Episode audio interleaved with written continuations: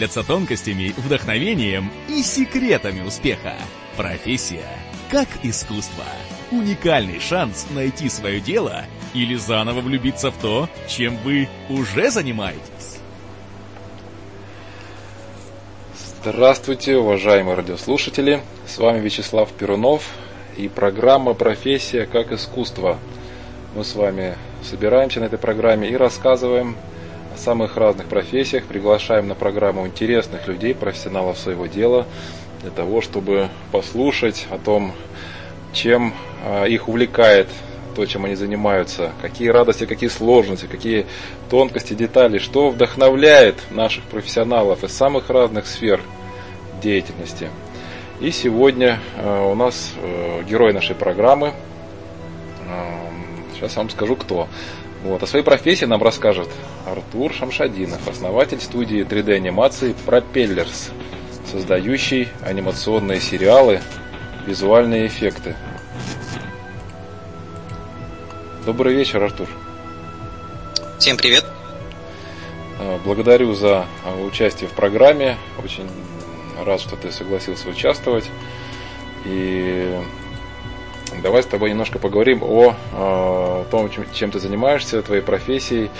И о наших радиослушателей я обычно вы сидите тихо а, и а, не проявляете активность. Я всех э, хочу спровоцировать, задавать вопросы прямо на сайте EZFM, в окне чата. Вы можете задавать свои вопросы, на которые, которые я передам Артуру. И по возможности мы сможем ответить на то, что вас интересует. Так что любая активность приветствуется. Артур, а твоя профессия как правильно называется? Аниматор? Или поправь меня, как это назвать корректно? Ну, в общем-то, конечно, да, это аниматор, хотя в последнее время это слово немножечко в каком-то смысле попортили. То есть многие воспринимают э, слово аниматор как человека, который танцует в костюме чего-нибудь. Ого. Э, имеешь в виду костюме, как когда человек датчиками облепленный, и он танцует в костюме, или что-то еще другое? Нет, имеется в виду люди, которые наряжаются, не знаю, в костюм губка Боба или А-а-а. что-нибудь в этом духе. Театр. Ну да, что-то аниматор на празднике. Вот. Да-да-да. Ну нет, э, здесь другая анимация, правильно? Э, по-русски, да, по-русски это будет... 3D-анимация. Да. Но, Но по-русски, по-русски это будет мультфильмы, да? Вот слово мультипликатор, кажется, еще не успели портить. Но у бизнесменов есть еще понятие мультипликаторы. Какие там по прибыли мультипликаторы возможны и так далее. Ну, у нас сегодня мультфильмы, анимация, 3D анимация. Э, Артур, а ты сказал именно 3D анимация, то есть 2D э, вы не занимаетесь или она просто не так востребована? А, насчет востребованности я не знаю, наверное, востребована, потому что люди продолжают рисовать и другие люди продолжают это заказывать. Вот. Мы просто занимаемся 3D анимацией потому, что, как бы это сказать, она легче дробится на составляющие. То есть, э, если в 3D, если в 2D анимации э, художник должен одновременно и уметь рисовать, и понимать законы анимации, и еще очень много всего делать, то в 3D анимации аниматору, например, не обязательно уметь рисовать, потому что у него уже есть готовая модель настроенная, и аниматор должен только вот уметь анимировать. И рабочий процесс э, подразделяется на большее число специализаций. Вот. Получается, что в каком-то смысле входной порог в 3D анимацию он ниже, несмотря на то, что она сама по себе более технологичная. То есть для того, чтобы снять 2D мультик, тебе э, особо ничего не нужно, ты можешь это сделать один. Вот. А для того, чтобы снять 3D мультик, желательно все-таки иметь команду. Ну, потому что одному освоить все эти э, специализации довольно трудно. Однако, если есть команда, то в нее нового человека включить легче, потому что можно ему дать какой-то узкий процесс, который у него получается uh-huh. лучше всего, и постепенно-постепенно расширять его специализацию до тех пор, пока он не дойдет до определенного уровня, ну, более-менее широкого. Угу, угу. Так. Э, вот скажи, я перед программой на всякий случай набрал в гугле э, анимация, да, и посмотрел, что скажет Википедия вообще определение этого термина. И, ну, понятно, что западное название э, анимации это оживление, одушевление, то есть западное название мультипликация, да, это анимация, оживление, одушевление. Мне как-то показалось, что в этом всем есть какая-то магия.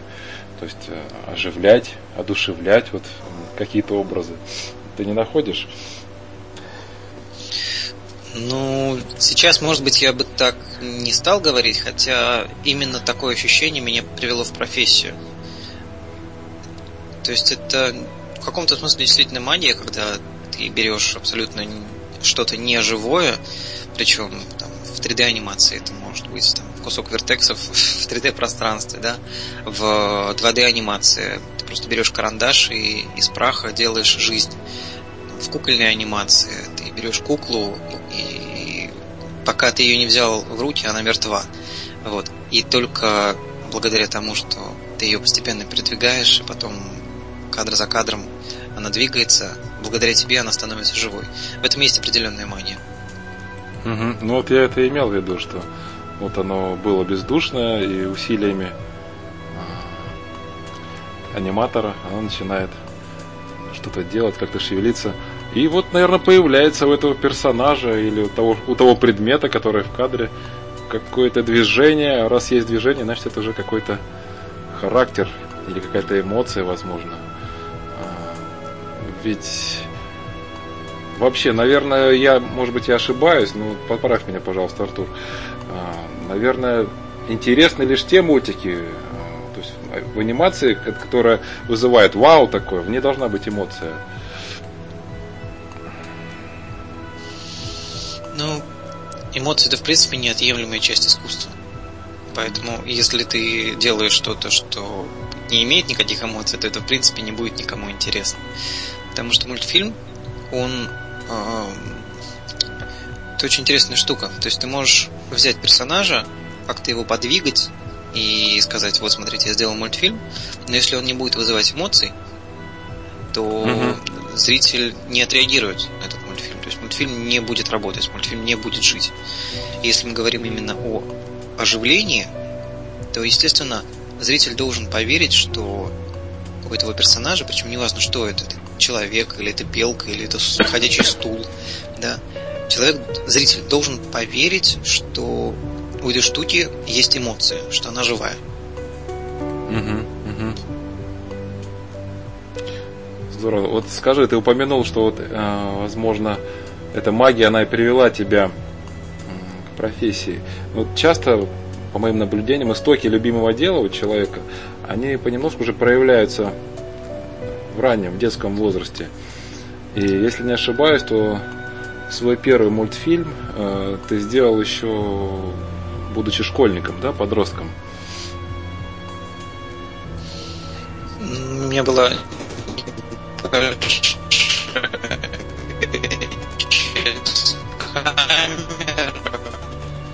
Так, что-то у нас со связью.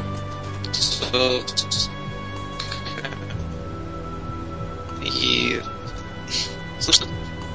Так, а... сейчас момент. Так, я... Да, слышно. Отлично. Вот была VHS-камера, на нее, конечно, нельзя было снимать по кадрово. Можно mm-hmm. было только включать запись и выключать. Вот, но что-то мне удавалось, конечно, это дело снимать. Это с большой натяжкой можно было бы назвать мультфильмами, но тем не менее. То есть что-то ты, такое ты брал какую-то фигуру, Расскажи, пожалуйста, как это, как это выглядело и что получалось. Кому-то показывал это все? Да, показывал. Сейчас я не представляю, где эти мультфильмы лежат. Но по сути это была просто кукольная анимация. Угу, угу. А ты можешь вспомнить вот, вот первый импульс, как ты пришел, как пришла вот эта мысль сделать свой первый мульт а, еще тогда, вот в этом счастливом детстве, что тебя побудило? В детстве, честно говоря, понятия не имею, что меня побудило это сделать. Потому что просто хотелось что-то делать много интересно. И ну, как бы, есть несколько типов людей, да. Обычно люди, э, обычно людям достаточно мечтать. То есть они представляют себе э, какую-то картину будущего и мечтают о ней, читают о ней, представляют, как это будет и так далее, и так далее, и так далее. Ну, то есть им вот на уровне воображения достаточно того, что, что у них есть в голове. Вот. Другим людям почему-то этого недостаточно. Вот. Может быть, их воображение недостаточно яркое, может быть, еще какие-то причины. Вот. И, видимо, мое воображение было недостаточно яркое, мне нужно было обязательно попробовать, как это будет в реальном мире. Вот. Поэтому я пробовал все подряд. В том числе вот была возможность попробовать с помощью камеры сделать мультфильм. Почему бы и нет? Взял и сделал. Угу, угу. Ну тогда получается, что э, твой стаж мультипликации можно уже он может брать отсчет вообще вот э, с того самого первого момента. Ну, если уж размахнуться. Это же сколько лет тогда получается в годах? Нет, ну, естественно, стаж начинается совершенно с другого момента. Даже не с момента там учебы, если ты пошел в какое-то специализированное э, учебное заведение учиться анимации. Вот. Стаж начинается тогда, когда ты начинаешь работать с профессиональными заказчиками, с профессионалами бок о бок. Вот. До этого момента все, что бы ты ни делал, и даже несмотря на то, что ты, да, ты тратишь на это свои силы, это слезы, пот и кровь, но это все детские игрушки. То есть пока ты варишься в своем соку, пока ты оцениваешь свою работу только своей головой, движение практически незаметно.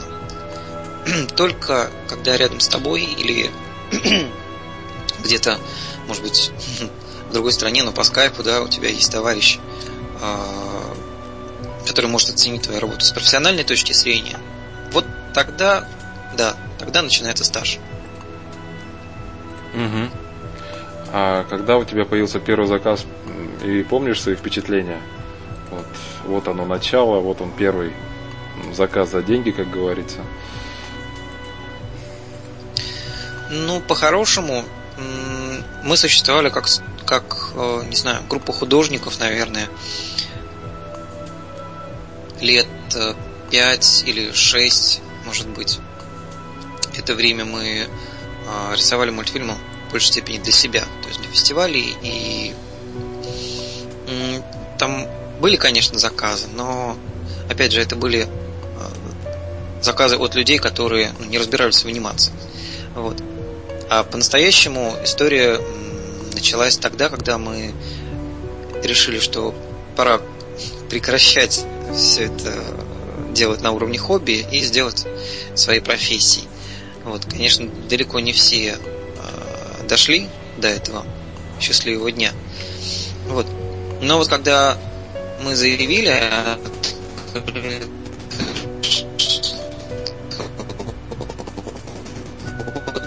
есть мы, группа людей, которые хотят делать на профессиональном уровне мультфильма, тогда, собственно, и появились э, те самые люди из профессиональной среды, которые сказали, ну давайте попробуем, что можно с вами вместе сделать было где-то угу. 4 или 5 лет назад, примерно так. То есть вначале первый заказ был какой-то на партнерских отношениях. То есть ваш первый действительно рабочий а, заказ был на каких-то партнерских отношениях с кем-то, с кем-то уже, кто уже работал в отрасли. Это правильно я понял? Да, там нам обеспечивали режиссуру и э, ведение проекта. То есть нас корректировали, собственно, не давали сделать плохо. Вот. Это было, конечно, для нас очень тяжело, потому что то, что мы делали до этого, как выяснилось, нам казалось, что это в принципе неплохо. Да, все, что мы делали для, до этого, это были, конечно, так, детские игры. Вот когда мы столкнулись с э, реальной задачей, которую не принимают до тех пор, пока она не сделана хорошо, вот тогда все самое интересное началось. А что самое главное, что нужно было изменить в вашей работе для того, чтобы выйти на этот профессиональный требуемый уровень? Что изменить? Просто изменить себя. Ну, как бы была группа людей, которые ничего не умели. Вот. Им нужно было всем, всему научиться. Вот и все. Весь простой секрет. Ну, я просто думал, сейчас ты скажешь какой-нибудь там волшебный ингредиент. А, получается просто работать, на работен. Да, абсолютно. Но это знаешь, как э, ты подходишь к человеку, например, который совершенно потрясающе играет на гитаре, там, не знаю, что он может играть, фламенко, что-нибудь такое, да? Вот, и говоришь, слушай, ты так здорово играешь на гитаре, а расскажи, в чем секрет? Вот, естественно, он тебе скажет, каждый день берешь гитару и по 8 часов фигачишь. Вот. И вот это да, тот да, самый да. секрет, который приводит тебя к успеху. Да, совершенно верно. Поддерживаю. А вот во время учебы в университете были ли какие-то, ну, еще до того, как вы начали профессионально заниматься, были ли вначале какие-то альтернативные мысли на, на тему того, куда может, где может сложиться твоя профессиональная карьера? Или уже как-то было, уже в те времена понятно, что это будет мультипликация? Нет, ну, естественно, никто не думал, что мы вдруг бац, соберем команду и будем делать там мультфильмы. То есть были такие желания, да, но как именно это будет, мы не представляли, потому что мы пороха еще не нюхали. Мы вообще тогда рисовали 2D анимацию и с 3D-шкой познакомились значительно позднее, уже, собственно, когда мы решили стать студией. Вот. Поэтому ну, очень-очень-очень смутные были представления о том, как это может быть. Вот. И на самом деле в голове было много вариантов э, того, чем заняться после университета. Вот. Но вот анимация как-то на себя перетащила. Угу, угу. И ты об этом, наверное, не жалеешь. Ну, черт его знает. Ну, любом случае, история не терпит сослагательного наклонения. И раз уж я здесь, да. раз уж э, работа идет и получается совершенствоваться, то значит надо идти вперед. Угу. Можно ли сказать, что вот то, чем ты занимаешься, это твое любимое дело, где ты получаешь как э, возможности заработка и получать еще какое-то моральное удовлетворение? Да, безусловно, это оно. Как прекрасно. Потому что многие же считают, что это просто невозможно, чтобы работа и радовала. То есть э, существует такое мнение очень распространенное, наверное, что вот одно дело, чем я буду зарабатывать, а другое вот то, что нравится. Тут вот видишь, мы своей программой показываем, что можно. Можно. Ну, на самом деле, вот это, наверное, такой ключевой момент. А, он мне с детства беспокоил. То есть почему-то вокруг все окружающие говорили, боже, боже, вот любимое дело это, конечно, хорошо, но надо вот есть у тебя твое увлечение и будет у тебя твоя работа. То есть как-то упорно закладывали какую-то вот такую программу. Это две не пересекающихся вселенных, да? Вот. И все время искал свое любимое дело и искал способ его реализовать таким образом, чтобы оно одновременно приносило мне прибыль. Я думаю, это возможно в любом случае. То есть э, есть музыканты, есть люди огромного количества других творческих профессий. Да и не обязательно творческих, любую профессию, которую ты не возьмешь, есть человек обязательно, который хотел бы э, эту профессию сделать э, своей на всю жизнь. И какая бы mm-hmm. она ни была там необычная или странная, все равно найдется второй человек, который готов тебе заплатить за эту работу. Абсолютно согласен с этим. Да. А то действительно многие считают, что это какие-то две не, пересек... не пересекающихся вселенных. Одно дело твое увлечение, другое дело это там, где ты зарабатываешь. А, наверное, просто надо захотеть это, найти этот вариант и поверить, что он существует. Как ты считаешь? То есть э, ты же искал, значит, ты, наверное, изначально чувствовал, что это должно быть возможно. Когда такое происходит, когда ты начинаешь искать, а каким образом себя, ну, свое творчество реализовать и монетизировать, нужно быть готовым к тому, что это будет совсем не так, как ты думаешь. То есть, грубо говоря, тебе совершенно не обязательно будут платить за творчество. То есть mm-hmm. вот это такой странный момент, который далеко не все готовы принять. Скорее всего, тебе будут э, платить за то, что ты будешь инструментом в чужих руках. Вот. Угу. И если э, в какой-то вот такой ключевой момент ты сможешь осознать себя в новой роли, да, и найти там свое предназначение, то это станет твоей профессией. Если окажется, что э, твое творчество несовместимо с э, ежедневной деятельностью, да, то это будет совершенно другая история. То есть нужно понимать, что профессия подразумевает твою работу независимо от того, есть у тебя вдохновение или нет. То есть вот угу. надо сейчас выдать результат. И абсолютно никого не волнует, есть у тебя вдохновение на это или нет. То есть ты можешь внутри профессии э, тоже произвести такое подразделение. Вот есть у меня мой проект, который я делаю, когда у меня есть время, когда у меня есть вдохновение. Есть работа, которая тоже приносит мне удовольствие, да, но я сейчас инструмент. Она мне позволяет совершенствоваться, она позволяет мне жить, она позволяет мне находиться все время в струе, но надо понимать, что здесь я инструмент, здесь от меня ждут определенного результата. То есть ни в коем случае не нужно питать каких-то прям э, заоблачных иллюзий и романтизировать профессию. Много рутины даже в самой творческой работе. Очень много. К этому нужно быть готовым. И к этому практически никто не готов. Абсолютно классный комментарий. Я даже скажу то, что я как консультант людям говорю, что будет 20 на 80. Если есть 20 на 80, то уже хорошо. То есть, если у вас есть чистого творчества 20%, то это счастье.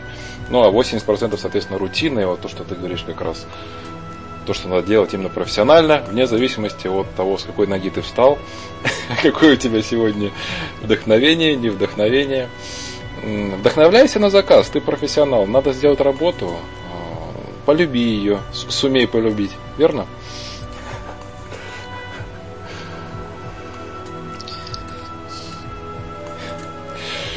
Артур промолчал. Я не, я не знаю, как сформулировать максимально точно. Вот. Потому ну, что... может быть, придем еще. Я, вот я каждый день захожу в магазин, да, и каждый день встречаю там кассиров. Я ни в коем случае не хочу обидеть никого, кто работает кассиром, но я категорически не понимаю, как... Как там можно работать, да? Мож, как можно работать кассиром. Вот. Ну, то есть я понимаю, что у них там иногда включен там телевизор в маленьких магазинах, да, особенно. Они целый день смотрят телевизор. Или что-то в этом духе, но это же просто стояние на месте. И да, в да. профессии, ну как, какая бы она ни была, да, как можно полюбить профессию? Даже если тебя забросило куда-то, да, где ты не очень, может быть, хотел оказаться, да, но профессию можно полюбить, если она дает тебе развиваться, если ты каждый день осваиваешь что-то новое. Вот в этом случае можно полюбить профессию, на мой взгляд. Uh-huh. И недавно читал забавную э, русскую народную э, сказку. Она называется «Живинка». Может быть, найдете, почитаете. Okay. Там была история о человеке, который очень много хотел попробовать разных-разных-разных профессий. Вот. Он пробовал каждый год новую, и вдруг однажды оказался у а, человека, который, как же это называется, делал уголь древесный. Вот. Uh-huh. Это была, пожалуй, самая, самая черная работа, которую только можно было придумать. Вот. Но это был настоящий мастер. Вот. И этот мастер был настолько хорош, что вот к этой черной работе привил у главного героя настолько большой интерес, что главный герой остался в этой профессии. То есть это как раз чувство, а, когда ты понимаешь, что это твое, это на всю жизнь. В этой сказке называется живинка. Вот. Uh-huh, И я uh-huh. очень надеюсь, что каждый из наших слушателей однажды найдет эту живинку, а может быть уже нашел. Вот. Такая забавная штучка. Да, действительно интересно, благодарю. Не слышал такой сказки. Но получается, что чтобы профессия тебе давала возможность развиваться, нужно испы... просто испытывать к ней, наверное, какой-то искренний интерес к тому, чем занимаешься. А я вот э, в твоем интервью прочитал, что ты в детстве записывался во все секции, какие, какие только можно. Э, ты можешь припомнить какие-то вот какие секции ты посещал? Так, акробатика, хореография, плавание, походы. Походу мы ходили э, макраме, шитье, лепка из глины, э, французский язык. Наверное, было что-то... А, английский язык, экология. Да очень как-то много всего было. Шикарно. Не, ну это показывает э, и спектр интересов, и какой-то масштаб личности уже в детстве, который был. И да, это все... просто показывает наличие шила в заднице, мне кажется. Одно другому помогает, одно другому не мешает. А, скажи, а вот сейчас есть вот это шило? Чем ты увлекаешься помимо основной деятельности? Ну, естественно, на что хватает времени? Сейчас стало очень сложно с этим.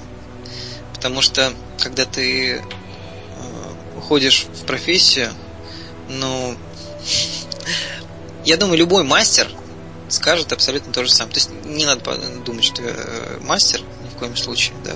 Я просто всего лишь повторяю слова. Мы все стремимся. Да. да. Вот. И комментарий очень простой. Если ты хочешь, чтобы э, ты сам стал мастером, то тебе нужно забыть обо всем, кроме своей профессии. То есть о друзьях, о семье, как бы страшно не звучало, да, о сне. То есть только в том случае, когда ты полностью себя погружаешь в это, ты добьешься э, действительно мастерства.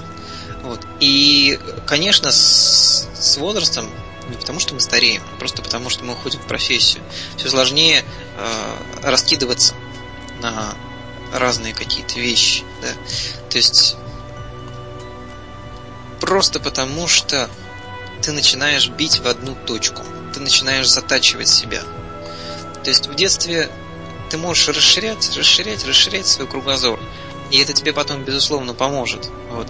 А потом, когда ты уперся в какую-то профессию, ты понимаешь, что она настолько быстро развивается, что если ты начнешь, начнешь хоть на что-то отвлекаться в сторону, да, ты что-то упустишь, ты отстанешь и нужно бежать, сломя голову, чтобы стоять на месте хотя бы. Вот. И это, конечно, трудно, потому что ты все так же увлечен, тебя все так же вокруг интересует, и даже более того, когда ты все-таки ухитряешься интересоваться чем-то дополнительно, это дает тебе по-новому, ну, как бы под новым ракурсом взглянуть на то, чем ты занимаешься. И это снова тебя э, делает, скажем, на новый виток. Ага. Вот я как раз это и был уже продолжение моего вопроса, что если чем-то еще тебе получается увлекаться, как это увлечение обогащает твою основную работу, основную деятельность? Просто вот, например, а, работаешь ты аниматором, да, и сидишь ты за компьютером, передвигаешь персонажиков, но если ты, например, занимаешься еще и бегом, ну и любым другим видом спорта, да, то ты уже не сможешь спокойно бегать по улицам или там э, в какую-то секцию спортивную ходить, ты будешь смотреть на мир совершенно другими глазами. Ты будешь смотреть, как человек бежит, как носок касается земли, как потом идет захлест, как бегают разные люди, как бегают толстые, тонкие, как бегают молодые, старые, девушки, парни. Начнешь различать миллионы разных походок. Просто потому, что ты понимаешь, что эти знания тебе потом пригодятся в твоем э, в твоей работе аниматора. Да, да. И, конечно, надо стараться захватить что-то еще. Просто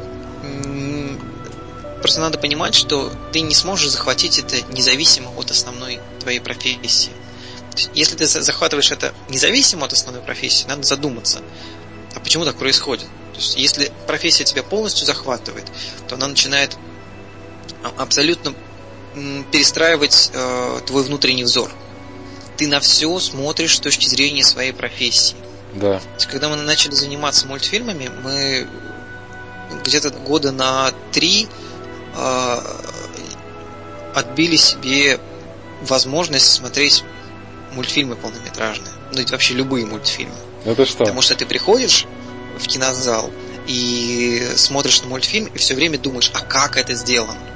То есть ты все время мультфильм раскладываешь на составляющие. Препарируешь.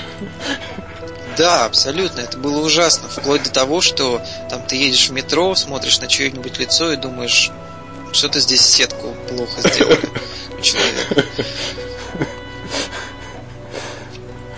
Ой, ну ничего себе. А я как раз хотел спросить, а что у вас э, комичного в профессии существует? Или вот, ну, вот оказывается, что если когда начинаешь смотреть на профессию под углом своей, э, на мир с точки зрения своей профессиональной основной деятельности, то аниматоров, да, вот интересно действительно про лица в метро.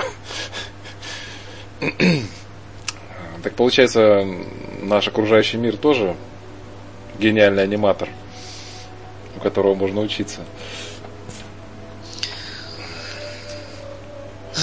Да, да, да. До него, конечно, нам еще очень далеко.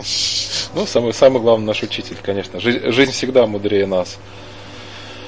Так, а, ну вот, слушай, ну если бы было какой-то а, возможность чем-то еще поувлекаться вот в настоящее время, есть какое-то, ну вот, может быть, маленькое такое желание или стремление, или мысли, чем бы ты мог еще сейчас заниматься, если бы было время?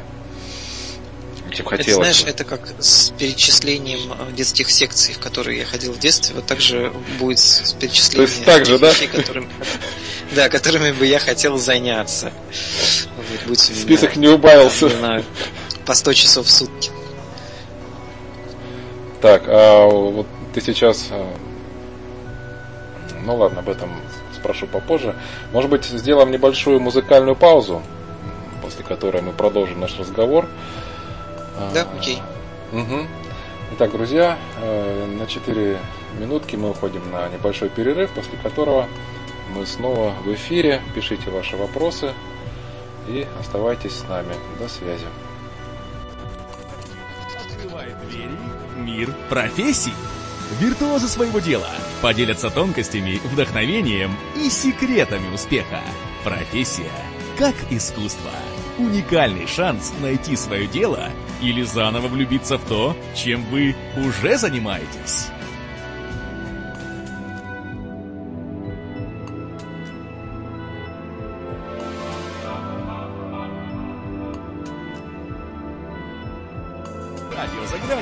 Открывает двери в мир профессий. Виртуозы своего дела поделятся тонкостями, вдохновением и секретами успеха. Профессия как искусство. Уникальный шанс найти свое дело или заново влюбиться в то, чем вы уже занимаетесь. Итак, друзья, мы снова на связи. Программа «Профессия как искусство». И герой нашей программы – аниматор Артур Шамшадинов. Итак, э, Артур, ты упомянул о том, что э, однажды в детстве ты влюбился в компьютеры. А, ты мог бы рассказать, как это происходило? Вот мне это интересно, потому что когда-то со мной тоже такое произошло. Я влюбился в компьютеры, в компьютерные игры. И вот хотел тоже тебя спросить, как это было в твоем случае? Это произошло в школе, когда нас, наверное, впервые завели просто компьютерный класс, там стояли компьютеры что-то из серии БК, еще такие советские компьютеры. Вот. И начали рассказывать про алгоритмы, про то, как все это дело составлять, как делать компьютерные программы. В общем, все это было довольно забавно, а в то же время вся эта тема с компьютерами активно продвигалась по телевидению. Было очень интересно наблюдать за тем, как вот тебя есть в школе компьютер черно-белый какой-то, совершенно древний, хотя да, ты да. воспринимал еще тогда древним, да, а есть э, уже сейчас компьютеры, у которых цветные дисплеи, которые могут э, даже показывать какое-то 3D изображение, дополненную реальность. и что-то еще такое безумное. Вот. И вот, по счастью, у нас в школе открылся второй компьютерный класс, в котором появились, бог его знает, может быть, первый Pentium или что-то в этом духе. Uh-huh, uh-huh. И это было, конечно, безумно интересно. Потому что не было возможности играть в игры, но была возможность э, там зависать в этом компьютерном классе даже после уроков и сидеть просто писать алгоритмы. И э, я из-за того, что компьютер был очень медленный, я писал алгоритмы, которые отрисовывали и стирали изображения. И, в общем, собственно, тоже алгоритм делал мультики. Ну, какие-то очень простые, где просто бегает шарик или что-то в этом духе. Вот, но это было забавно. То есть уже на компьютерах, на тех самых первых, а, на которых можно было уже какую-то графику делать, ты уже делал анимацию какую-то, программировал, да? Да, я сейчас это вспомнил, а, честно говоря, даже сам удивился. Э, ну, я сейчас вспоминаю, что я-то чуть пораньше, наверное, в школу ходил. У нас э, были такие монохромные тоже там компьютеры. До цветных в школе мы не дождались. Программу, которую я писал, это был психологический тест. Нашел в журнале тест э, и загнал его просто с помощью Basic там, на дискету и так далее. Поехал это дело. А вот графика это уже было в институте. А. Компьютерные игры меня не особенно интересовали. А, единственное, наверное, во что я играл, это 8-битные приставки Dendy. Вот, и, видимо, с тех пор мое сердце принадлежит им. Собственно, больше я с детства особо так ни во что не играл. Вот. И, ну, может быть, первый Doom. У нас в школе в классе ага. стоял единственный компьютер, который эту программу, я уж называю программой, эту игру мог тянуть. Ну да. А я меня заинтересовали именно сам момент, а как это все делать, а как это работает, а как это все, ничего себе, и звук, и картинка, и все двигается.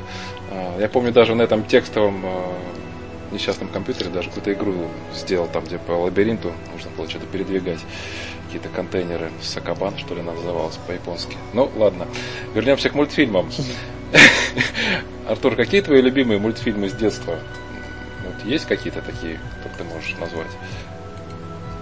Самый, наверное, э, мультфильм, который произвел на меня больше впечатлений, это, наверное, мой сосед Тоторо. Студия Зибли Хаяо Миядзаки. Вот это да. Еще раз скажи название. Мой сосед. Тоторо. Угу, Тоторо. Это японский мультфильм? Да, это японский мультфильм. Это, ну, не совсем аниме в э, привычном понимании этого слова, хотя сделано в Японии. Вот. Это очень... Вообще все, что делает студия Дибли, это очень хорошо, качественно и по-доброму. Вот. Второй, наверное, шок, который я получил от мультфильмов. То есть первый он был такой позитивный, потому что обычно ты смотришь мультфильмы, ну там Том и Джерри, ну да, там что-то смешное происходит, э, немножечко отличное от жизни, может быть. А когда я посмотрел Тотору, я вдруг понял, что мультфильмы могут передавать грезы. То есть это какое-то абсолютно отвлеченное от реальности и одновременно столь же живое, может быть даже и более живое пространство, с помощью которого можно рассказать невероятные истории. Второй mm-hmm. мультфильм был «Босоногий Ген». Как-то так случилось, что сейчас назову три мультфильма, они все японские, но да бог с ним. Вот. «Босоногий Ген» — это мультфильм о ядерной бомбардировке Хиросимы, тоже довольно старый мультфильм. И тогда я увидел, что в мультфильмах можно показывать боль. Абсолютно живую человеческую боль, смерть и страдания. Это тоже было для меня открытием. И чуть-чуть, угу. когда я подрос, уже был постарше, третий мультфильм, который меня шокировал, это был Акира. А, это был просто вынос мозга, если кто знает, о чем я говорю. Вот, в общем, не стоит показывать такие мультфильмы 11-летним детям, конечно, но уже было поздно. Вот, и тогда, тогда, наверное, вселенная мультфильмов для меня раскрылась окончательно. То есть это мир, где можно абсолютно все. Нет никаких ограничений. Да.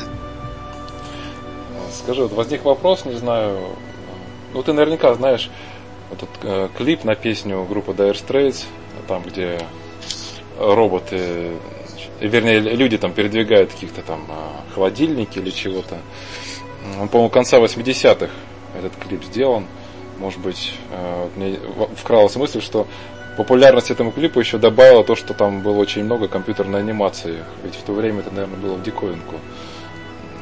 Когда вообще вот так вот анимация начала? Вот, наверное, с тех пор она и пошла, заявила о себе. Да, по-моему, анимация как-то компьютерная. Началась еще гораздо, как, гораздо раньше кино. Вот.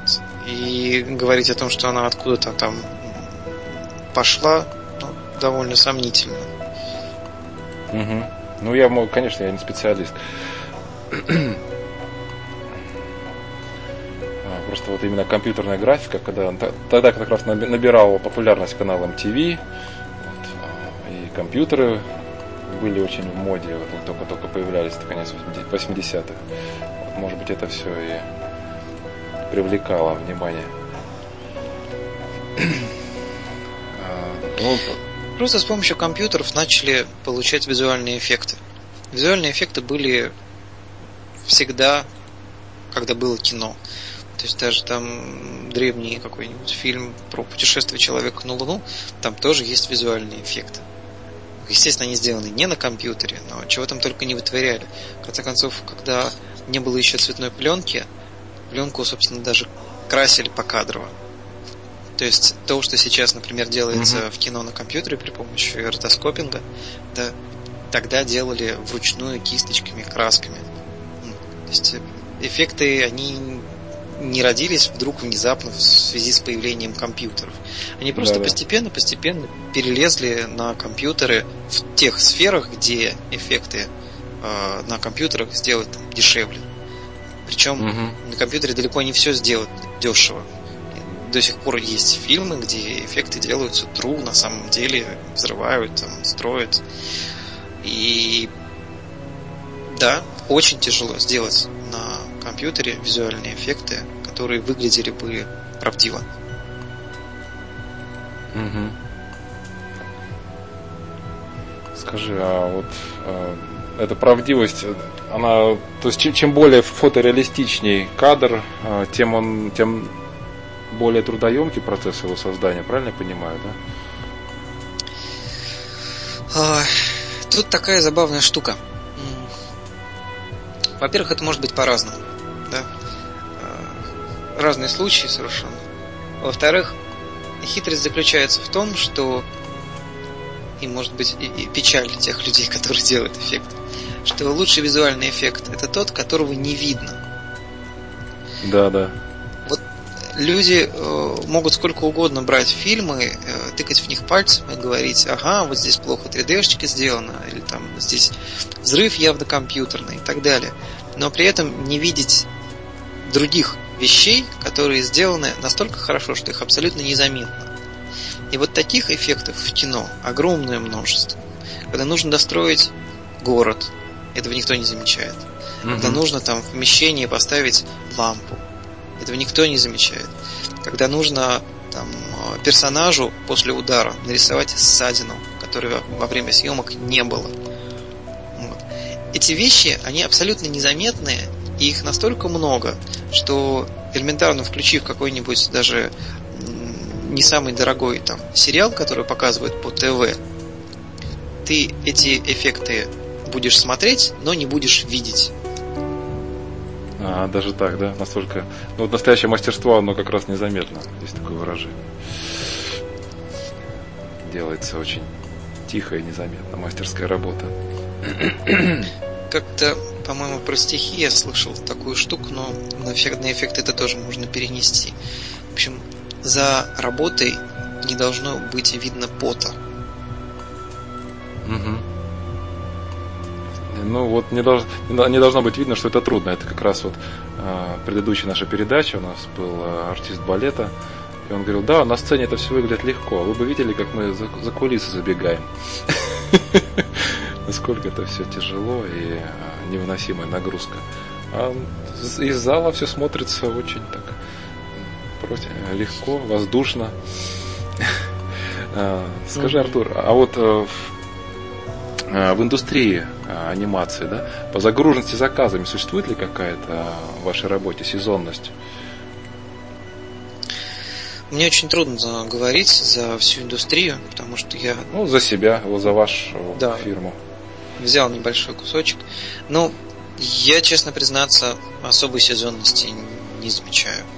То есть мы просто, может быть, именно в какой-то такой узкой э, сфере работаем. Мы занимаемся производством 3D анимации, mm-hmm. и это довольно растянутый процесс. А, ну еще сейчас вот визуальные эффекты начали делать в последний год. Вот. И это очень растянутый процесс, когда ты работаешь, например, на сериалах. То есть это производство там на полтора, два, три года. Это просто делаешь, делаешь, делаешь, делаешь, делаешь, делаешь. Вот. Может быть, со временем производства этого сериала там наклюнется какой-нибудь следующий сериал, ты потом его будешь делать, делать, делать, делать, делать. Вот. Тут скорее может сказаться какой-нибудь э, чертов экономический кризис, когда вдруг внезапно работа схлопывается. Mm-hmm. Да? Или подъем. И все. Что? Кризис или подъем наоборот. А, подъем. Ну, насчет подъема не знаю, не встречал.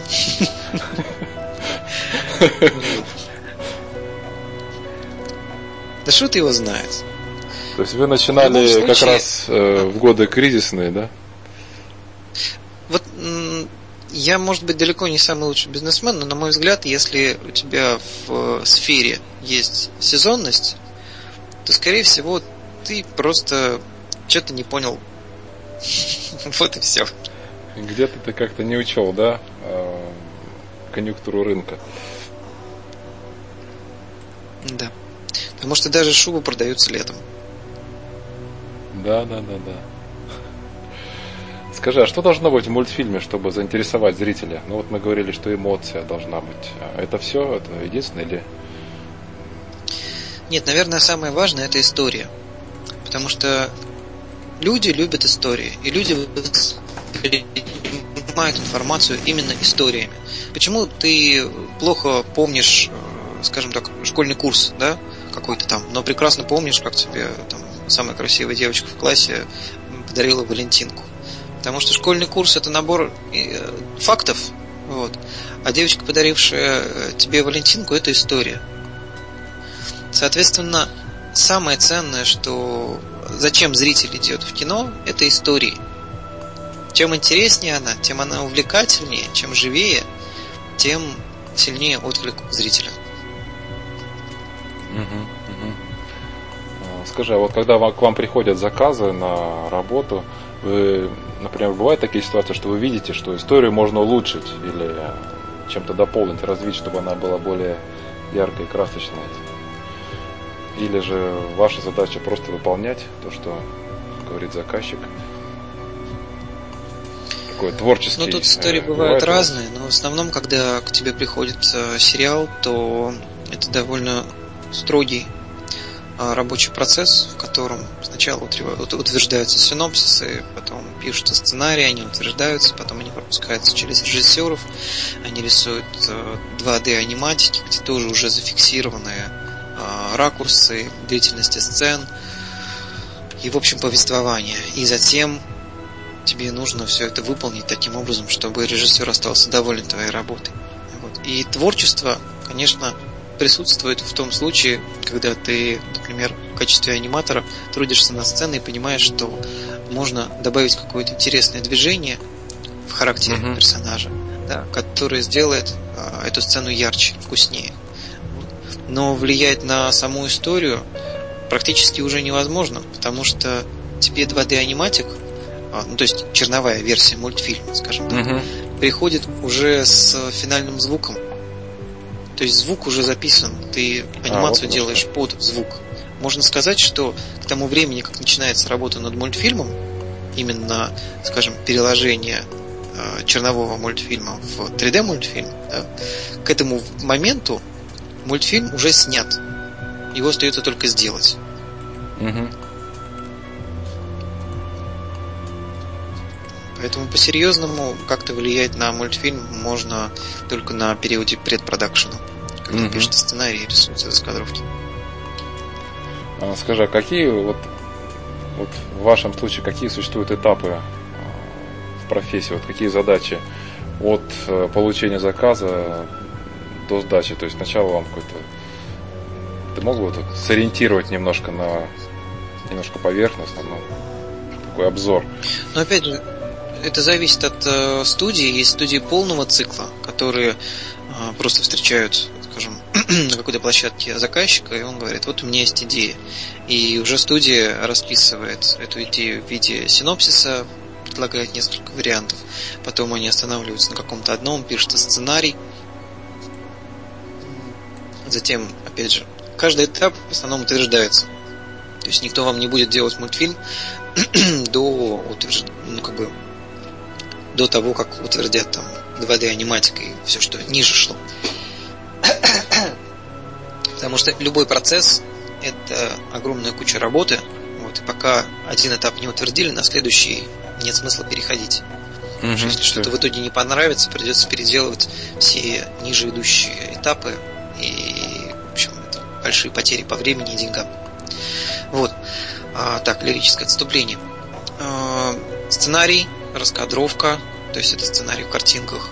Угу. Затем раскадровка преобразуется в 2D аниматик, параллельно записываются реплики актеров беловые. Вот все это дело монтируется в 2D аниматик. Это та самая черновая версия мультфильма, по которой уже видно, как будет выглядеть мультфильм. Вот, там уже заложена очень большая часть режиссуры. Затем делается layout или 3D аниматик, где уже в объемном пространстве перемещаются персонажи. Вот. И там анимация выглядит, конечно, очень примитивно, но зато уже утверждаются все ракурсы окончательно. И в каких-то моментах меняется анимация персонажей, потому что выясняется, что персонаж так сделать не может или еще что-нибудь. Ну, потому что в 2D у тебя есть возможность обмануть геометрию пространства, а да. а с 3D такого фокуса провернуть не всегда получается. Либо нужно идти на какие-то очень серьезные ухищрения. После того, как утвержден 3D анимация, так, алло. А, идет работа над а, анимацией финальной. Вот. Но после того, как сделан мультфильм в анимации, это еще не готовый мультфильм, то есть он выглядит довольно просто. То, что видит аниматор у себя э, в мониторе, это совсем не то, что увидит потом зритель. Потому что, чтобы аниматор видел э, своего персонажа в реальном времени, то есть нажал на play, и все это дело проигралось. Да, нужно, чтобы в сцене было минимум всего. Минимум окружения, минимум проработки персонажа. Ну, достаточно, чтобы было понятно, что это за персонаж. Вот, и как он работает. Но mm-hmm. не более того. То есть никаких там э, волос, никакой детализации, никаких там никакой игры света. Все довольно просто. Вот, но на, на этом этапе уже видно, как будет выглядеть э, анимация в финале. Вот. Далее, когда анимация утверждается, что тоже, кстати говоря, очень-очень непростой процесс. Идет период э, сборки сцен, когда сцены э, дополняются теми самыми объектами, которые необходимы для финальной версии. Собственно, дальше идет освещение сцены. Э, бывает так, что освещается буквально там материал по сценам. Каждая сцена имеет свой набор светильников. Вот. И дальше уже рендер где мы получаем не всегда финальную, а иногда финальную картинку. Почему не всегда? Потому что еще после рендера э, есть возможность сделать композитинг, потому что рендер э, это не фотографирование, то есть если ты берешь фото фотоаппарат, идешь в лес и делаешь снимок, mm-hmm. ты получаешь картинку, скажем так, в RGB формате, то есть просто есть цвета в плоскости. Когда ты рендеришь э, картинку, у тебя есть возможность включить дополнительную информацию о сцене. То есть ты можешь получить информацию о глубине, mm-hmm. то есть э, о том, где, э, на какой дальности находится объект. Ты можешь вывести отдельно совершенно блики. То есть просто есть канал, где выводятся uh-huh, только uh-huh. блики объектов. Там на них на, накинуть какой-то определенный эффект. И, собственно, дальше с при помощи композитинга, как-то, например, а, в фотошопе делаются, накладываются слои один с другим, Да? Примерно то же самое в случае с композитингом, но только в динамике, то есть в анимации. Накладываются эффекты, и кадр становится еще сочнее и вкуснее. Вот. И вот когда уже кадр, славьте Господи, готов, когда все собрано, все это монтируется обратно со звуком, отправляется уже звукорежиссеру, который добавит э, всему этому делу шумы, музыку и так далее и тому подобное. И ура, наконец-то получится мультфильм. Вот такая история. Скажи, а, а какой из этих этапов в работе, ну вот, тебе больше всего по душе? Если бы вот можно было.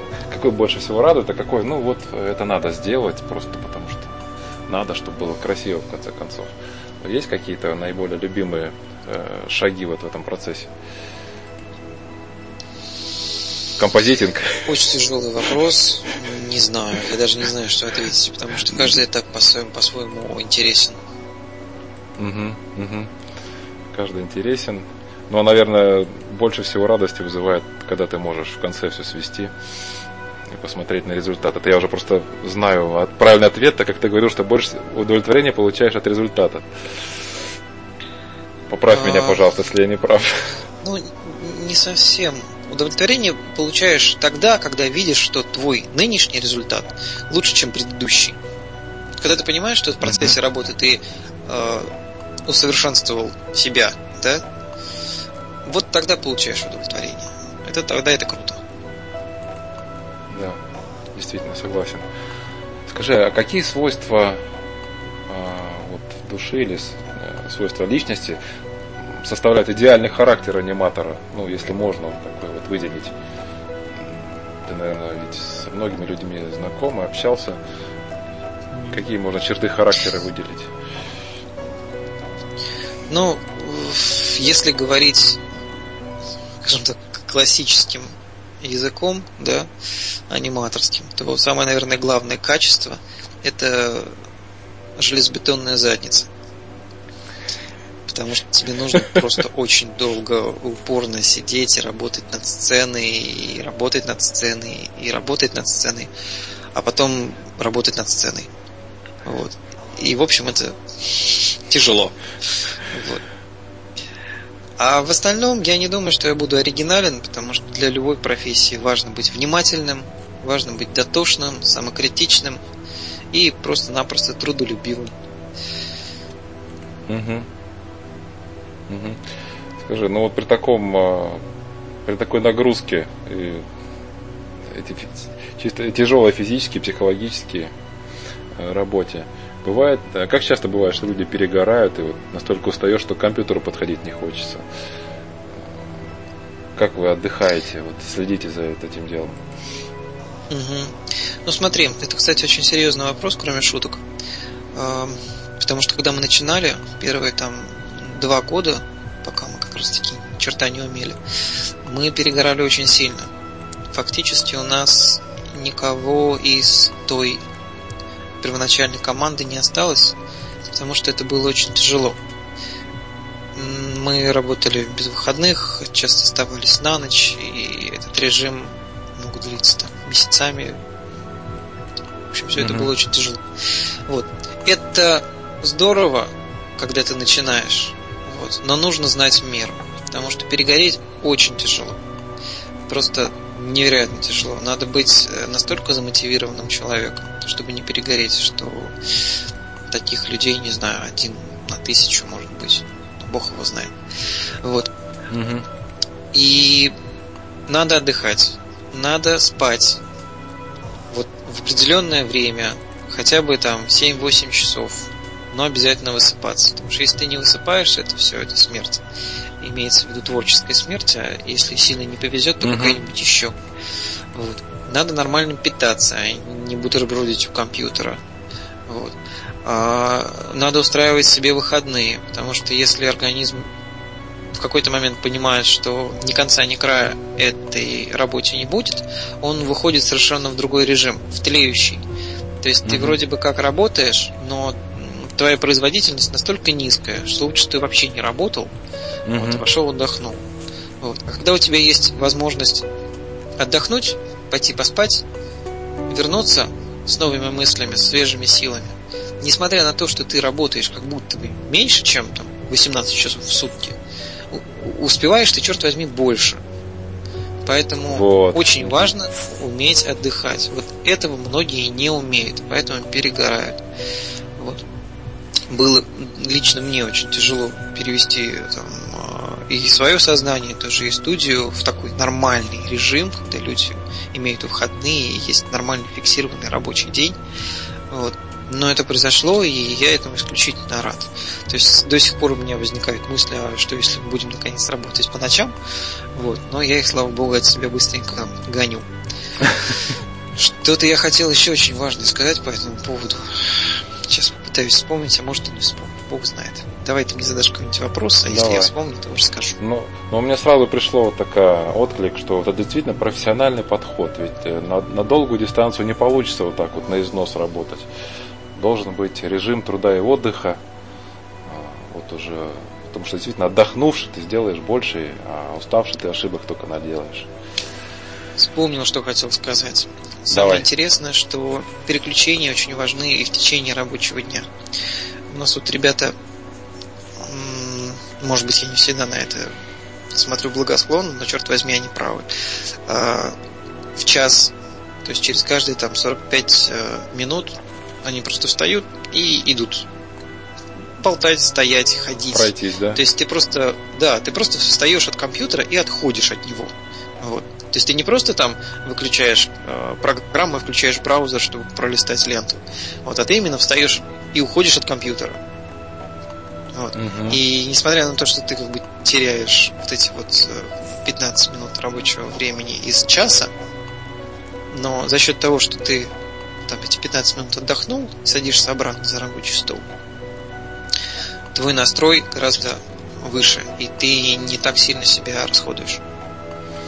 Конечно, тут обычная даже физиология, циркуляция нужно организму устроить, чтобы мышцы посокращались, там шлаки какие-то, э, кровь прогнать по... То есть, это вот есть такая книжка, интересная, может быть, тебе будет, если ты не знаешь, автор Микулин, э, конструктор авиационных двигателей из Советского Союза. Однажды ему пришел очень серьезный, серьезная проблема по здоровью. Ему пришлось, и врачи его уже списали. Но он, так как инженер, взял и разобрался. Разобрал организм как двигатель э, авиационный, который он хорошо знал. Изучил, почему происходит сбои. И разработал свою систему, как оставаться долго жизнеспособным, дееспособным и в 80 лет выглядел даже лучше, чем в 60. И обладал и силой, и тонусом, все в порядке. И вот там как раз я тоже подчеркнул этот момент для себя, что э, необходимо регулярно циркуляцию крови организма устраивать, для того, чтобы, опять же, мозги работали. Э, скажи, а какой должна быть идеальная команда а, анимационной студии? Вот, может быть, по количеству или по набору компетенций участников? Возможно ли какую-то такую формулировку выдать? А, четкую формулировку я пока не выдам. Dream что, Team. Знаешь, какая штука? Команда должна быть живым организмом. Естественно, должны быть в команде люди узкой специализации.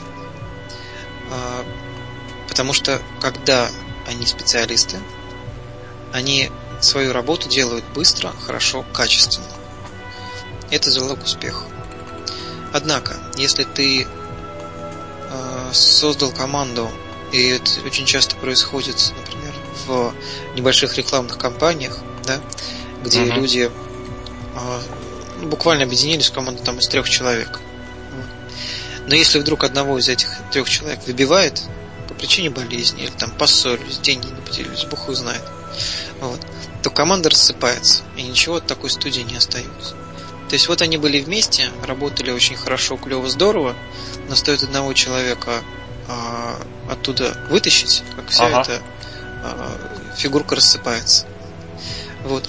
Поэтому в командах, например, где-то от 6-7 человек очень важно, чтобы, да, была специализация, но, например, если выбивает одного человека, по причине, например, болезни, то его временно могут заменить э, там 2-3 человека, понимающие более-менее кусочками эту специализацию.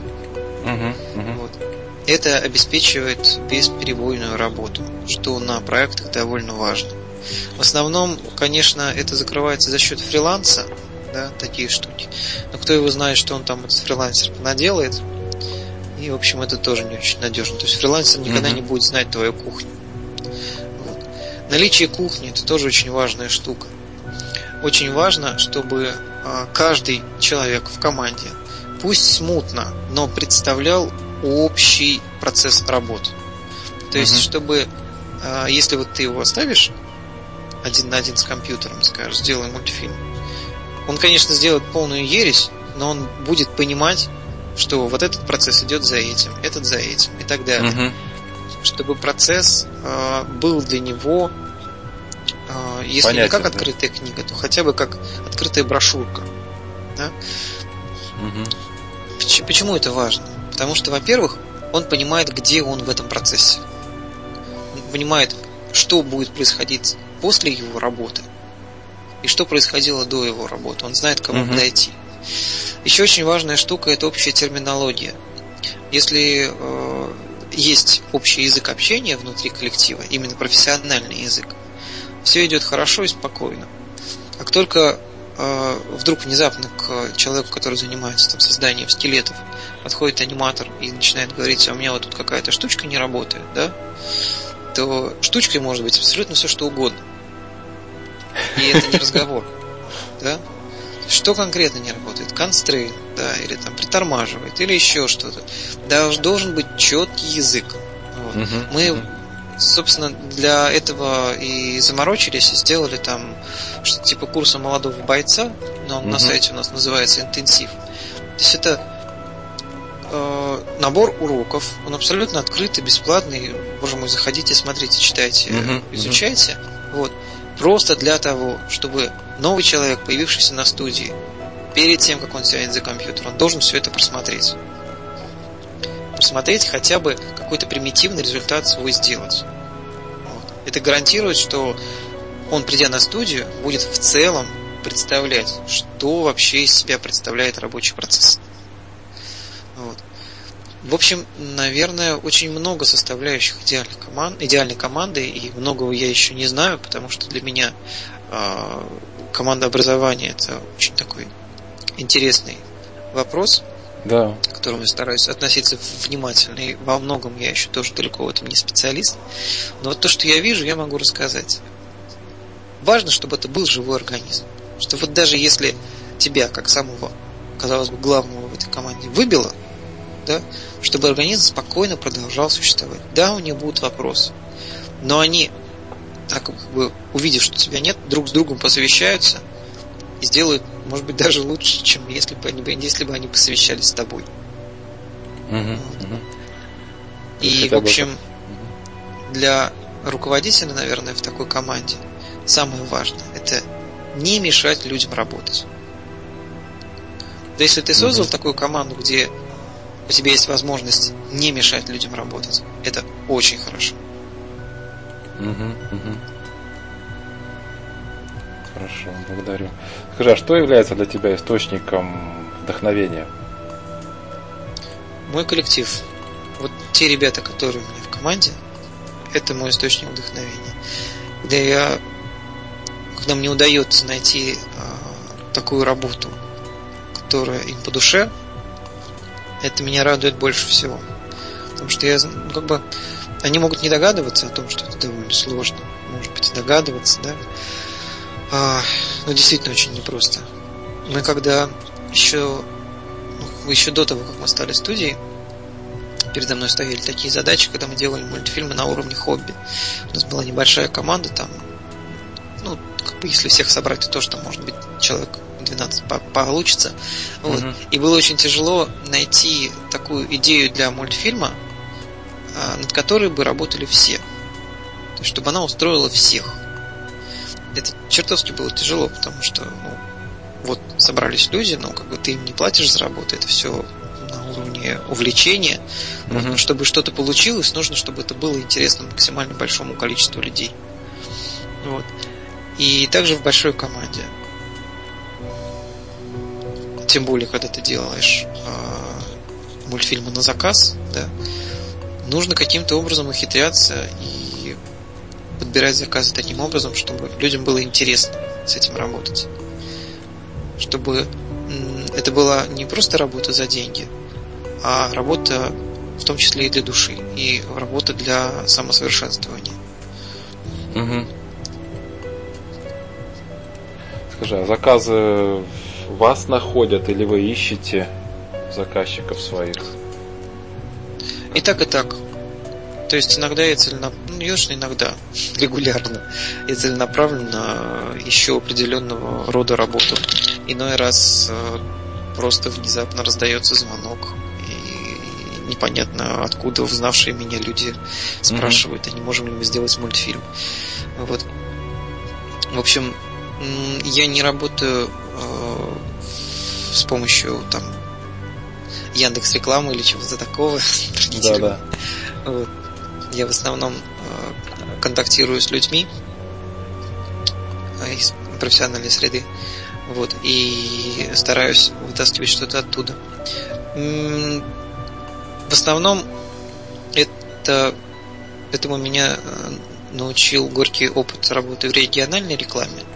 Потому что до того, как появилась студия, я просто работал видеодизайнером на телеканале Казанском, ну и там еще шабашил вот, угу. по всякой разной региональной рекламе. И когда ты сталкиваешься с заказчиками, которые ну, ничего не смыслят непосредственно в э, видеодизайне, да, то ты каждый раз вынужден сделать хорошую работу, а потом ее в результате правок испортить. Mm-hmm. Потому что что-то они просят сделать такое, что несовместимо с хорошим результатом. Вот. Ну, как бы, кто работал в региональной рекламе или работает, тем не понимает. Вот, когда мы сунулись на рынок анимации, я очень сильно постарался эту ситуацию пресечь. То есть, да, разумно было бы идти и работать в анимации, именно в рекламной анимации.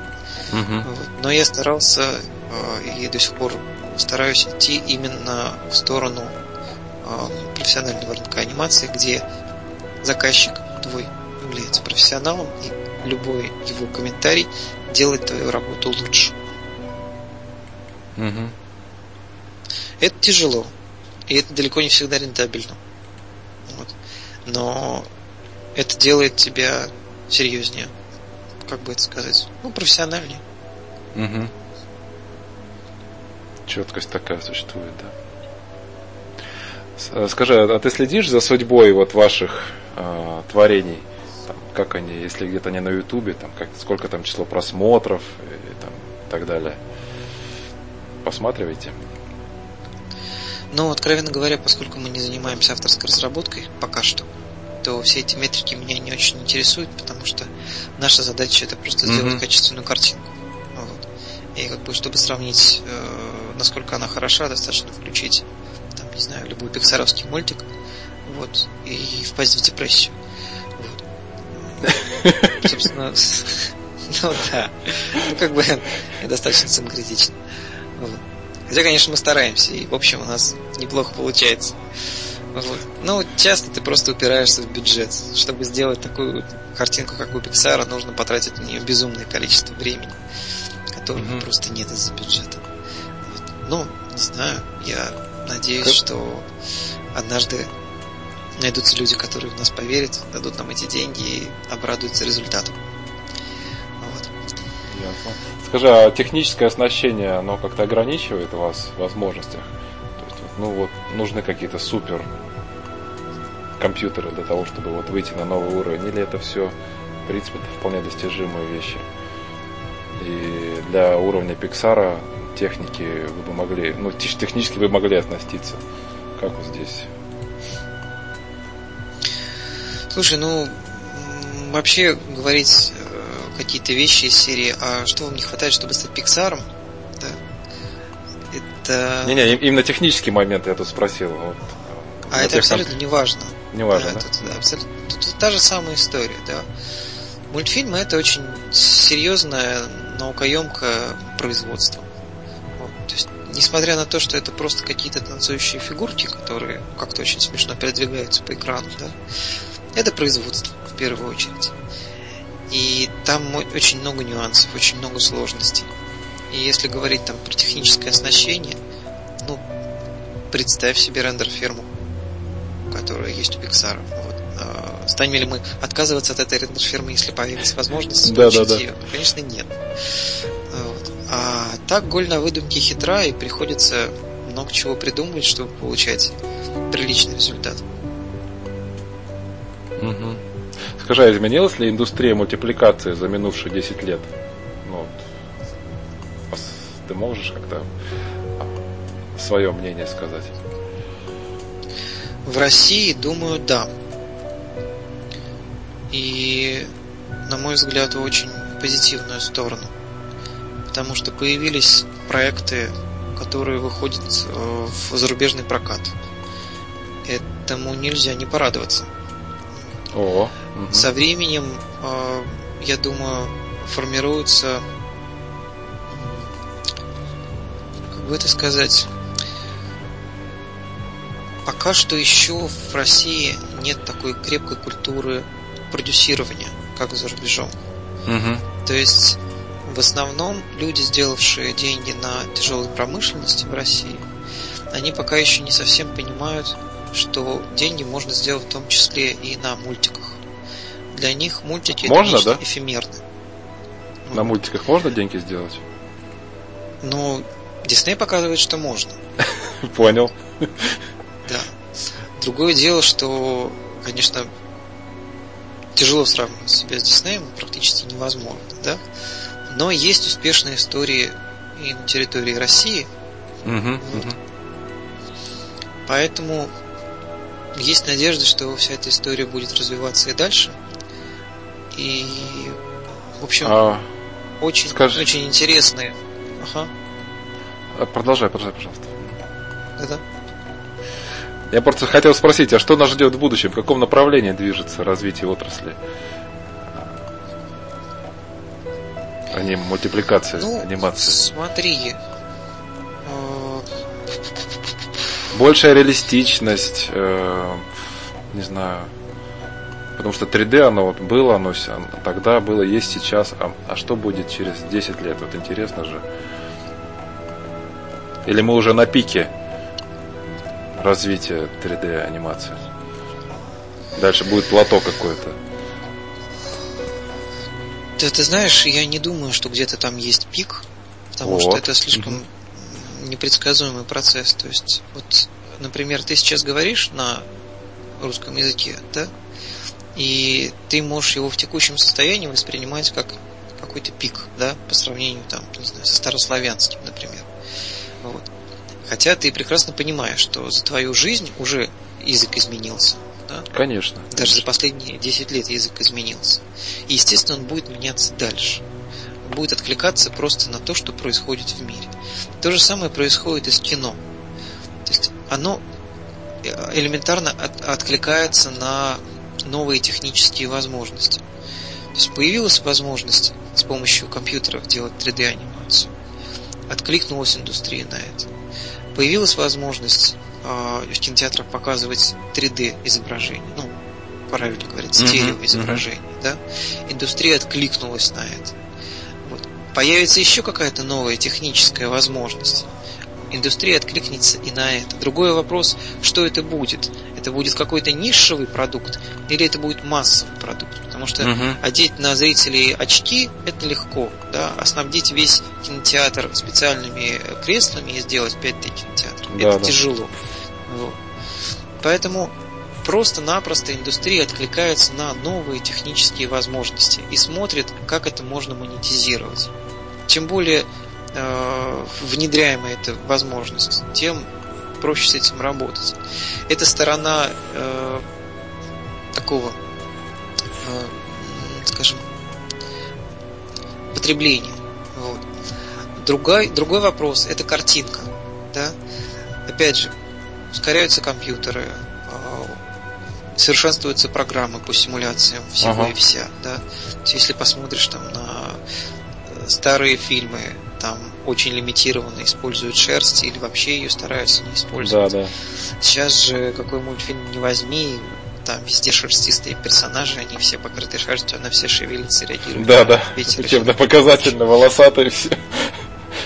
Да, и прям вот, вот делаешь ты мультик, вот надо обязательно сделать персонажей волосатыми, вот потому что мы теперь умеем. Ну, конечно, не тоже не для всех мультфильмов справедливо. Вот, но тем не менее отражается, да. Там спокойнее уже работают дымы, взрывы, жидкости в полнометражных мультфильмах. Угу. Ты раньше этого мог не замечать, вернее, отсутствие этих элементов мог не замечать, да, потому что их не включали в историю. Нам тяжело это сделать, мы не будем это включать в историю. Там появляется возможность сделать массовки. И огромное количество всего, чего ты просто не замечаешь. Почему? Потому что если в мультике главная история, то все остальное это ну, просто дополнение к этой истории. Ну, просто давайте получим еще Оскар за эффекты. Вот почему бы да. Вот Pixar может, Pixar может себе это позволить. Понятно. Скажи, а если бы э, какая-то крупная компания захотела бы купить пропеллерс, ты на каких-нибудь условиях пошел бы на это? И существуют ли такие условия, на которые ты согласился бы на это? Или же стратегия такая, чтобы оставаться самостоятельными? Ну, может быть, я сейчас не совсем понимаю, что значит купить пропеллерс. Ну вот бывает же, что покупают и как бы поглощают одна компания другую, и вы становитесь там подразделением, ну, можно фантазировать, подразделением Pixar. Да, это очень забавно. Представителем в России. Не знаю, я на самом деле, наверное, об этом особо и не думаю. Это, наверное, последнее, о чем бы я стал думать. Потому что, ну, сейчас это выглядит все довольно наивно. Да. А, это здорово, что у нас есть возможность делать мультфильмы. Это здорово, что мы интересны как производственная база. Я не думаю, что мы сейчас интересны как какой-то продукт, который можно купить. Mm-hmm. Да и в принципе не думаю, что подобная покупка может кого-то заинтересовать. Угу. Зачем как бы, покупать э, Ну тут больше, знаешь, воп... и... да? Тут больше именно вопрос, вот э, именно твое видение как основателя. Вот я хочу э, сам э, вот, за штурвалом быть, да, и вот свое вот это детище растить. Или же вот нет такого настроя, что будет хорошее предложение, то можно и об этом подумать. Чисто на уровне идеологии ну, скорее. Я отношусь к своему делу как к э, своему ребенку. И тут не в том смысле, что, боже мой, кому же я продам своего ребенка, да? Да, да. А в том смысле, что я стараюсь откликаться на внутреннее э, настроение в студии, да. То есть я пытаюсь понять, что людям интересно, в каком направлении им интересно двигаться чтобы было здорово всем вместе работать. Вот, вот что мне важно. Что такое покупка, я, честно говоря, представляю плохо, и я думаю, что подобная вещь могла бы просто-напросто разрушить команду. Угу. Ну, потому что это просто изменит, ну, общую, общий настрой, общую политику студии. Мне так кажется. Угу. А сколько у вас человек работает пропеллерс? Сейчас нас немного, там буквально человек 15. Угу. угу. Ну это тоже, это уже сред... мало-средний бизнес, да? Уже тоже серьезный опыт. А вот такой вопрос. Есть ли среди ваших заказчиков э, разработчики компьютерных игр? И вот как тебе вот эта тема вообще? Она как-то совместима, она близка вот студии, которая занимается анимацией, или это совсем два разных мира, они, в общем-то, не особо-то пересекаются? Для непосвященного ну, расскажи. Если бы я был специалистом в области компьютерных игр, я бы смог профессионально ответить на этот вопрос. А сейчас могу сказать только, что в принципе мультфильм и игра по составляющим очень близки друг к другу, потому что и там, uh-huh. и там есть 3D-модели, анимация, концепты, история и так далее и тому подобное. Просто мультфильм это зафиксированное во времени э, действо, которое ты имеешь счастье наблюдать, да? А игра это мультфильм, где ты непосредственно отыгрываешь за персонажа. Вот, вот наверное, угу. этим все и заканчивается различие. Угу. Ну, у вас такого опыта не было еще? Опыта в создании игр у нас пока Или нет. участие, да. Хотя можно, можно было бы попробовать. Вот, участие мы делали э, трейлеры для игр. Вот, если это можно назвать участием, а, то ага. пусть будет да. Ну, конечно, да. Потихоньку наше время закругляется. Артур, можно тебе такой вопрос задать еще? Ну, вот, как говорится, для молодого поколения, для тех, кто а, подумывает еще, может быть, не, не только мечтает, а уже что-то пробует и делает. А, может быть, какие-то советы ты бы мог дать вот, тому Артуру, который 10 лет назад, вот, так же, как и ты, когда-то думал, собирался что-то начать, что бы хотелось, может быть, посоветовать? сегодняшнего момента. Да, тому Артуру я бы посоветовал заняться строительством и чем-то серьезным. Ну ты что? Ну, я так, шучу, конечно. Да на самом деле, если кому-то нужен пинок под зад, то я думаю, что этому человеку не стоит заниматься а, этой, этой работой. Это знаешь, как в той легенде, когда пара, девушка и парень приходят к мудрецу и спрашивают у него совета, а нужно ли им становиться мужем и женой. Ага. Да. Мудрец, естественно, говорит, что нет, ребят, не нужно. Потому что если у вас возникает такой вопрос, а нужно да, да. ли, да, то, наверное, не нужно. Потому что если ты чего-то хочешь, тебе не нужен ничей совет тебе даже обратный совет, когда тебе говорят, нет, нет, ни в коем случае не занимайся этим, да ни один нормальный человек не будет этим заниматься, этим в жизни не заработаешь, ты будешь есть один доширак всю жизнь, а, -а, -а. Да ты не послушаешь этого человека, ты просто пойдешь и будешь этим заниматься. Если тебе нужна мотивация, не, нет, не, ну, не мотивация. Сиди и жди мотивацию. Вот. Допустим, а допустим человек именно, уже мотивирован. Да, если да. человек уже чем-то занимается, да, если он уже развивается, вот, то Тут э, совет очень простой. А, критику надо искать в профессиональной среде. Пока ты ищешь э, критику, показывая свои работы маме, э, папе, своим друзьям, они все будут тебе говорить, ой, здорово и прикольно, вот, но ты не будешь знать, насколько это все хорошо и здорово, да. То есть, да, это здорово, если у тебя есть аудитория на Ютубе, вот, и они тебе пишут там комментарии, те или иные, вот. Угу. И если тебе этого достаточно, то ок, да.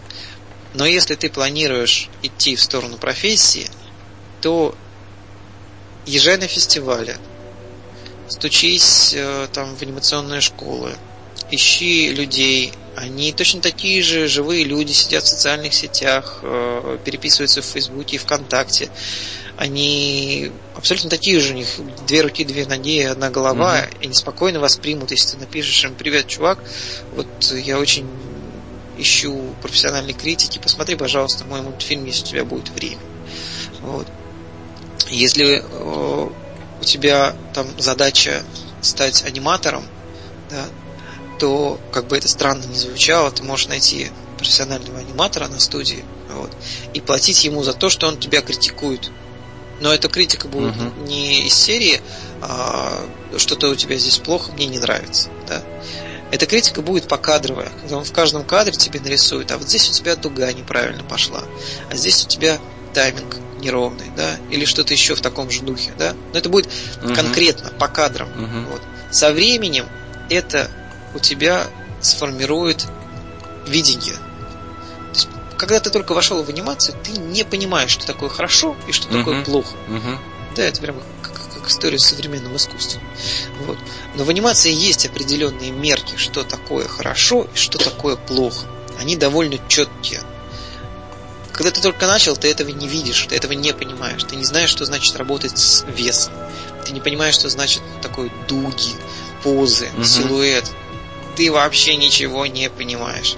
И только вот когда э, ты начинаешь работать в сфере или вгоняешь себя в ситуацию, когда тебе говорят, там, красной тряпкой машут, вот это плохо, да, у тебя в голове тогда уже начинает что-то откладываться.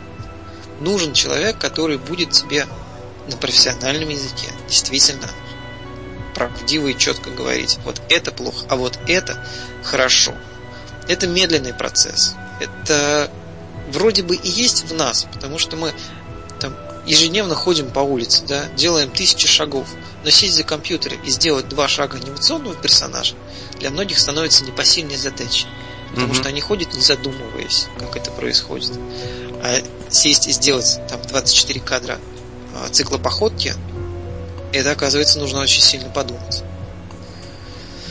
Вот. Поэтому ищите людей из сферы, старайтесь туда влиться. Если вы где-то в глубинке, ну да, это тяжелее как это было там у меня. Я живу в Казани, но я называю это глубинкой, потому что здесь нет людей, которые могли бы меня научить профессионально работать в анимации.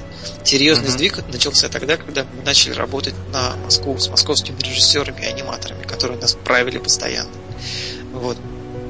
Поэтому э, не переживайте, если вы живете где-нибудь в городе, где живет тысяча человек, и там в деревне с 15 домов. Вот. Не страшно. Есть mm-hmm. всегда возможность там. Даже если у вас нет денег записаться в какую-нибудь анимационную школу, звоните там э, чуваку, который организовал эту анимационную школу, и скажите, а, сделай что-нибудь, я не знаю, я готов э, пустить вам, не знаю, сайт поддерживать или что. Полы мыть. То есть услугу за услугу. Вот. Что? Готов э, по офису там чистоту наводить, да? Лишь бы ну, да, обычно такие штуки не работают, потому что, ну, это очень странно, во-первых. Ну да, да. Во-вторых, если к тебе приезжает ну, человек... Черновую работу какую-то. Да, то ты, ну, все равно ему не сможешь платить достаточно, потому что этому человеку нужно будет покупать жилье и так далее. То есть в любом случае дойти до какого-то минимального уровня тебе, скорее всего, придется э, за своим компьютером. Да? И ну, как бы работодателя мало интересует человек, который просто придет за компьютер, сядет и будет учиться. Вот. Работодателю интересно, чтобы человек пришел и начал работать, выдавать результат, который можно монетизировать. Да, да. Угу. Вот. И вот до этого уровня надо, конечно, сильно попыхтеть. Вот. И это не получится за день, это не получится за месяц, это может быть даже не получится за полгода. Но если ты хочешь этим заниматься всю свою оставшуюся жизнь, то не пожалей, будь добр, года и в сети повпаривайся по 8 часов в день за компьютером, да, тебе придется в это вложиться, но это окупится. Угу, угу. Прекрасно. Артур, восхитительный вот финальный финальный спич, финальные советы. Шикарный восклицательный знак на всей программе.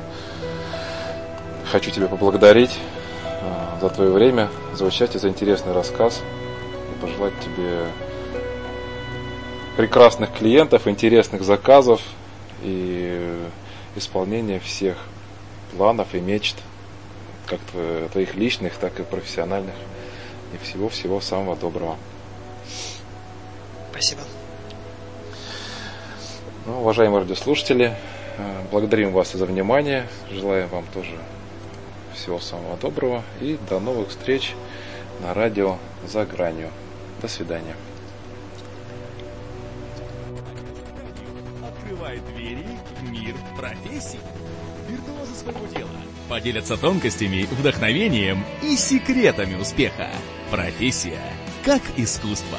Уникальный шанс найти свое дело или заново влюбиться в то, чем вы уже занимаетесь. Радио за гранью открывает двери в мир профессий.